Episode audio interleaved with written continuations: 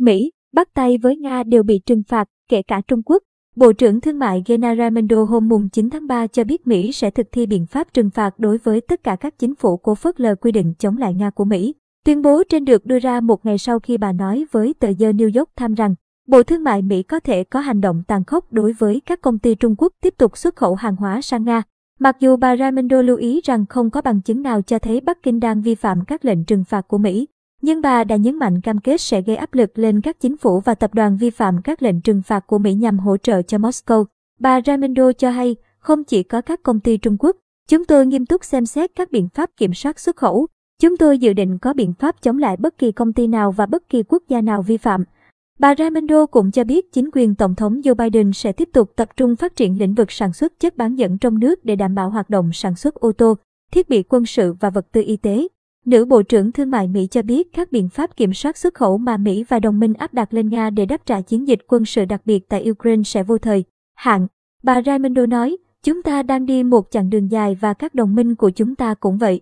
Chính quyền ông Biden đã sẵn sàng tuân thủ các biện pháp được thiết lập nhằm gây tổn thất cho nền kinh tế Nga trong thời gian dài. Những bình luận đến từ thành viên nội các của chính quyền Tổng thống Joe Biden là dấu hiệu cho thấy Mỹ đang chuẩn bị cho một cuộc xung đột có thể kéo dài ở châu Âu. Cuộc xung đột vốn đang làm chao đảo các thị trường tài chính và Nhà Trắng đánh giá nó sẽ làm tổn hại đến túi tiền của người tiêu dùng Mỹ.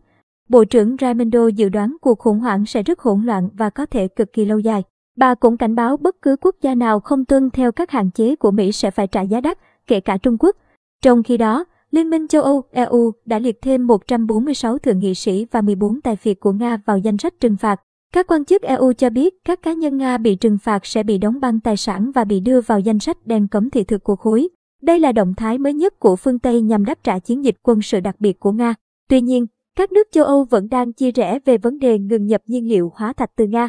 Hãng tin Reuters dẫn một dự thảo tuyên bố của các lãnh đạo EU trong tuần này dự kiến thông báo nhất trí xóa bỏ dần sự phụ thuộc của khối về dầu, khí đốt và than từ Nga nhưng không cho biết chi tiết thời gian. Anh ra đòn nặng lên Nga.